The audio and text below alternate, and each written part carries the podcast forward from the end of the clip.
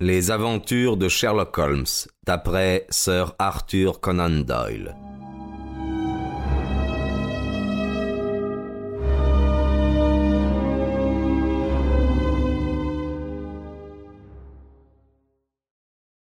Mais pourquoi cette mode turque? s'écria M. Sherlock Holmes en regardant fixement mes souliers. J'étais en train de me reposer dans un fauteuil et mes pieds pointant en avant avaient attiré son attention toujours en éveil. Ils viennent d'Angleterre, répondis-je un peu étonné. Je les ai achetés chez Latimer, dans Oxford Street. Holmes me sourit d'un air patient et là. Je parle du bain, dit-il. Du bain. Pourquoi aller dans des bains turcs plutôt que de prendre un bain chez soi? Parce que ces derniers jours j'ai senti mes vieilles douleurs rhumatismales. Un bain turc est ce que nous appelons en médecine un, dérivatif, quelque chose comme un nouveau point de départ, un, assainissement de l'organisme.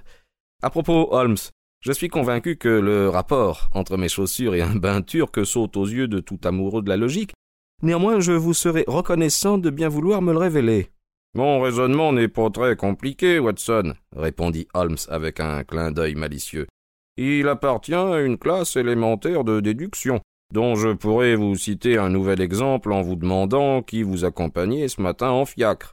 Un nouvel exemple n'est pas une explication, répliquai-je avec une certaine rudesse. Bravo, Watson, voilà une remontrance pleine de dignité et très logique. Voyons, bien récapitulons les faits. Prenez celui-ci d'abord dans le fiacre. Vous remarquerez que vous avez quelques taches ou éclaboussures sur l'épaule et la manche gauche de votre manteau.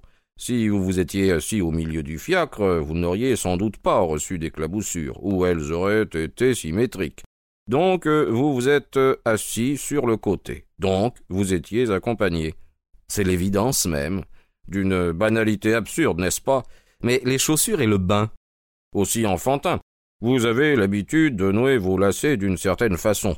Or je les vois attachés avec un double nœud compliqué qui n'est pas dans votre manière. Donc vous avez quitté vos souliers. Qui a noué vos lacets? Un cordonnier ou le boy du bain. Il est peu vraisemblable que ce soit le cordonnier, puisque vos souliers sont presque neufs. Que reste-t-il par conséquent? Le bain.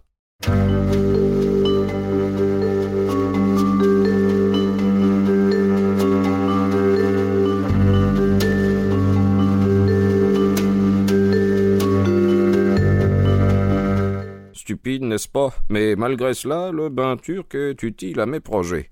Comment cela? Vous m'avez dit que vous aviez pris un bain turc parce que vous aviez besoin d'un dérivatif. Je vais vous en suggérer un autre. Que diriez-vous de Lausanne, mon cher Watson? Voyage en première classe et tout frais de séjour payé à un tarif princier. Ce serait merveilleux, mais, mais pourquoi? Holmes s'adossa contre sa chaise et tira de sa poche un calepin. L'une des plus dangereuses catégories sociales qui existent, me dit-il, est la femme seule qui voyage. Elle est inoffensive, voire utile, mais parfois elle invite au crime. Elle est sans appui, elle va d'un endroit à un autre, elle dispose de ressources suffisantes pour vivre à l'hôtel dans n'importe quel pays. Elle se perd la plupart du temps dans un labyrinthe d'obscures pensions de famille. Elle ressemble au poussin égaré dans un monde de renards. Quand elle se fait dévorer, on s'aperçoit à peine de sa disparition. Je redoute fort qu'il ne soit arrivé malheur à Lady France Carfax.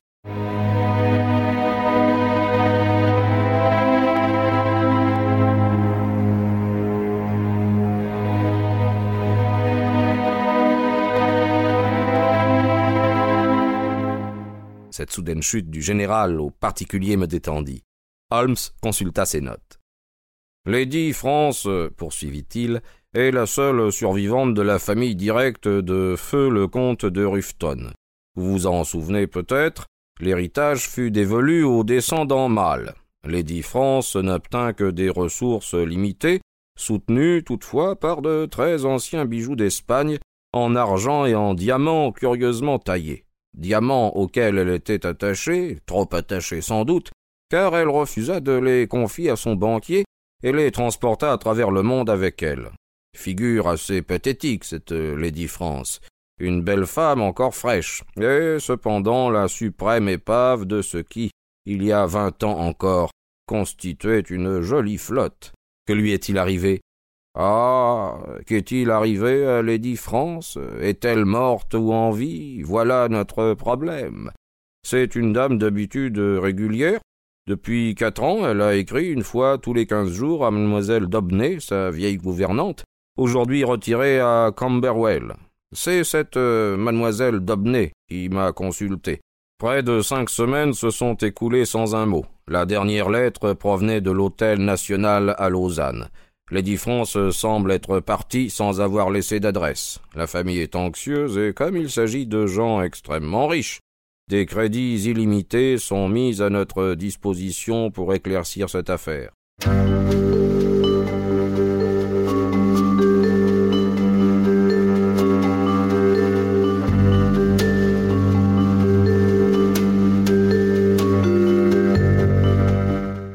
Mademoiselle est-elle l'unique source de renseignements? Lady France avait sûrement d'autres correspondants.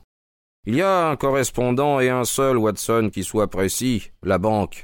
Les dames seules doivent vivre, et leurs carnets de chèques sont des agendas concis. Sa banque est la Silversters. J'ai examiné son compte. L'avant-dernier chèque qu'elle a tiré a payé sa note d'hôtel à Lausanne, mais il était assez gros et elle a dû conserver des liquidités. Depuis, elle n'a tiré qu'un seul chèque. À qui et d'où À mademoiselle Marie Devine. Rien n'indique la provenance du chèque. Il a été payé au Crédit Lyonnais de Montpellier il y a moins de trois semaines. C'était un chèque de cinquante livres. Et qui est mademoiselle Marie Devine Je l'ai découvert. Elle était la femme de chambre de Lady France Carfax. Pourquoi a-t-elle reçu ce chèque? Nous ne le savons pas encore, mais vos recherches éclairciront certainement bientôt ce mystère. Mes recherches D'où cette expédition revigorante à Lausanne. Vous savez qu'il m'est impossible de quitter Londres tant que le vieil Abraham se vit dans une telle terreur. Et puis, d'une manière générale, il vaut mieux que je ne quitte pas l'Angleterre. Scotland Yard se sent abandonné quand je m'en vais, et mon absence provoque une excitation malsaine dans les milieux criminels. Vous partirez donc, mon cher euh, Watson, et si un modeste conseil de moi peut valoir le tarif extravagant de two pence, le mot il sera à votre disposition jour et nuit à l'autre bout du fil télégraphique.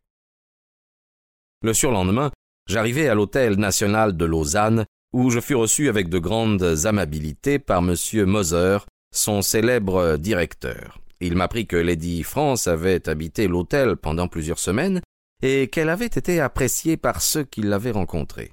Elle était encore belle, et elle avait dû être euh, ravissante quand elle était plus jeune. Monsieur Moser ignorait tout de ses bijoux, mais le personnel avait remarqué qu'une lourde malle dans la chambre de Lady France était toujours soigneusement fermée à clé. Marie Devine, la femme de chambre, était aussi populaire que sa maîtresse. Elle venait de se fiancer à l'un des valets de chambre de l'hôtel et j'obtins son adresse sans difficulté. Elle habitait Montpellier, onze rue de Trajan. Je couchai par écrit tous ces renseignements, et je me dis que Holmes lui-même n'aurait pas récolté plus adroitement les faits. Un seul point restait dans l'ombre. Rien de ce que j'avais appris ne pouvait expliquer le soudain départ de la dame. À Lausanne, elle était très heureuse. Tout le monde avait cru qu'elle resterait pour la saison dans son luxueux appartement qui faisait face au lac. Et Cependant, elle était partie un beau jour, sans prévenir d'avance, ce qui l'avait obligée à payer une semaine entière dont elle n'avait pas profité. Jules Vibard, le fiancé de la femme de chambre, fut le seul à me suggérer une hypothèse. Il établissait un rapport entre le brusque départ de Lady France et la visite que lui avait faite un ou deux jours auparavant un grand gaillard à barbe noire.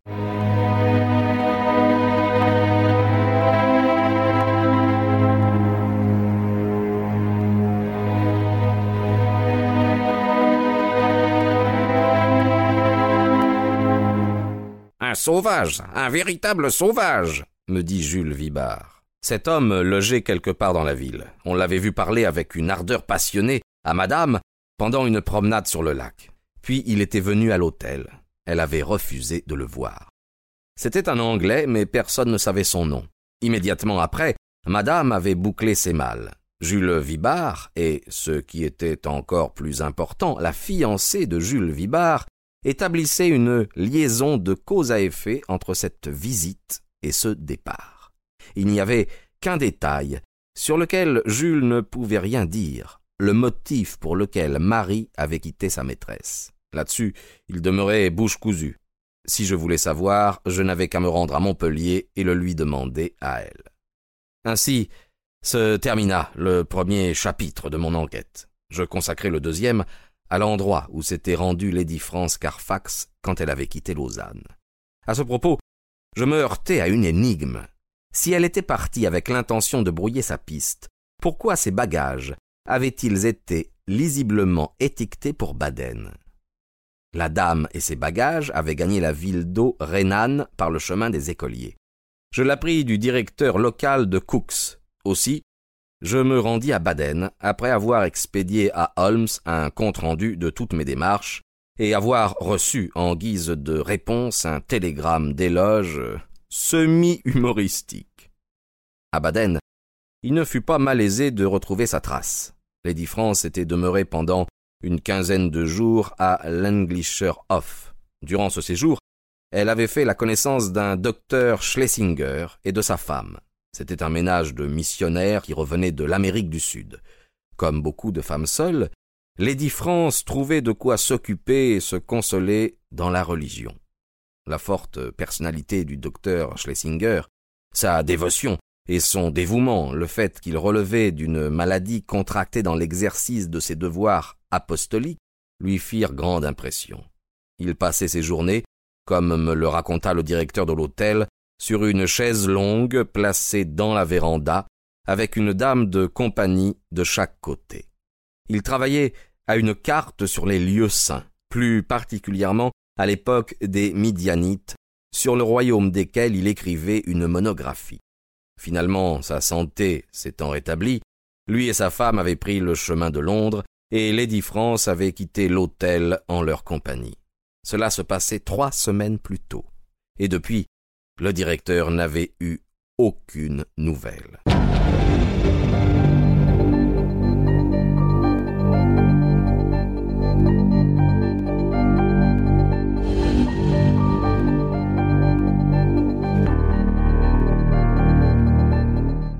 Quant à la femme de chambre Marie, elle était partie quelques jours auparavant tout en larmes, et elle avait averti les autres femmes de chambre qu'elle quittait sa maîtresse pour toujours. Avant son départ, le docteur Schlesinger avait réglé la note de tout le groupe. D'ailleurs, me dit pour conclure le directeur, vous n'êtes pas le seul ami de Lady France Carfax à s'inquiéter de son sort. Il n'y a qu'une huitaine de jours, quelqu'un est venu pour me poser les mêmes questions. A-t-il dit son nom demandai-je? Non, mais c'était un Anglais, et un Anglais peu banal. Un sauvage, n'est-ce pas? dis-je en reliant les faits à la manière de mon illustre ami. Exactement. Voilà le terme qui le dépeint fort bien. Imaginez un type massif, barbu, bronzé. Sûrement, il aurait été mieux à sa place dans une auberge de village que dans un hôtel réputé. Un homme dur, farouche, un homme sur le pied duquel je n'aimerais pas marcher. Le mystère commençait à préciser ses contours, telle une silhouette émergeant peu à peu du brouillard. Il y avait cette bonne dame pieuse poursuivie par un individu sinistre et infatigable. Elle le craignait. Sinon, elle ne se serait pas enfuie de Lausanne. Il l'avait suivie. Tôt ou tard, il la rattraperait. L'avait-il déjà rejointe? Était-ce le motif du silence qu'elle observait? Est-ce que les braves gens qui l'avaient accompagnée avaient pu la protéger contre la violence de cette brute sauvage? Quel dessein horrible, patiemment prémédité, présidait à cette poursuite, tel était le problème que j'avais à résoudre.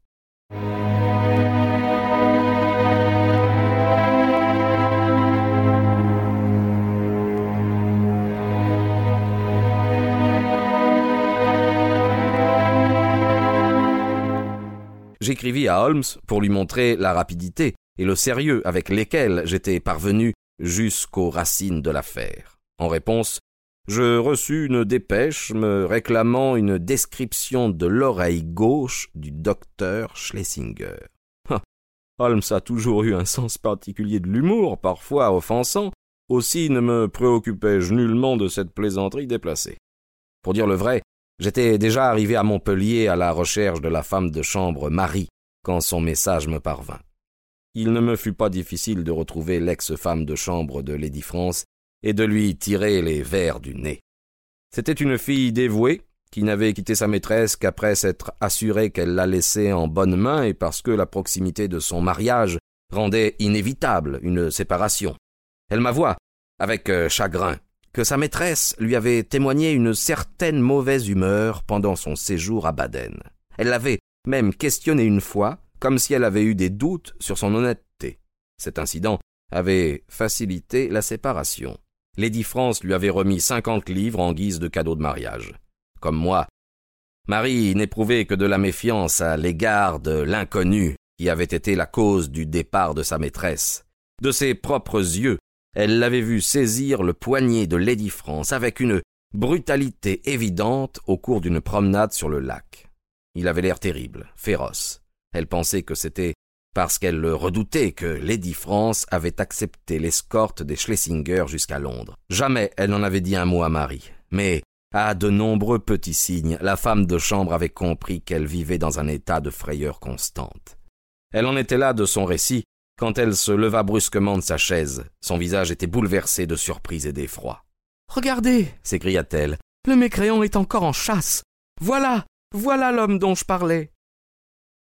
Par la fenêtre ouverte du petit salon, je vis un homme de grande taille et au teint basané, barbe noire en avant, qui descendait lentement la rue en regardant les numéros des maisons. Il était clair que, comme moi, il était sur les traces de la femme de chambre. J'agis sous l'impulsion du moment, je me précipitai dehors et je l'accostai.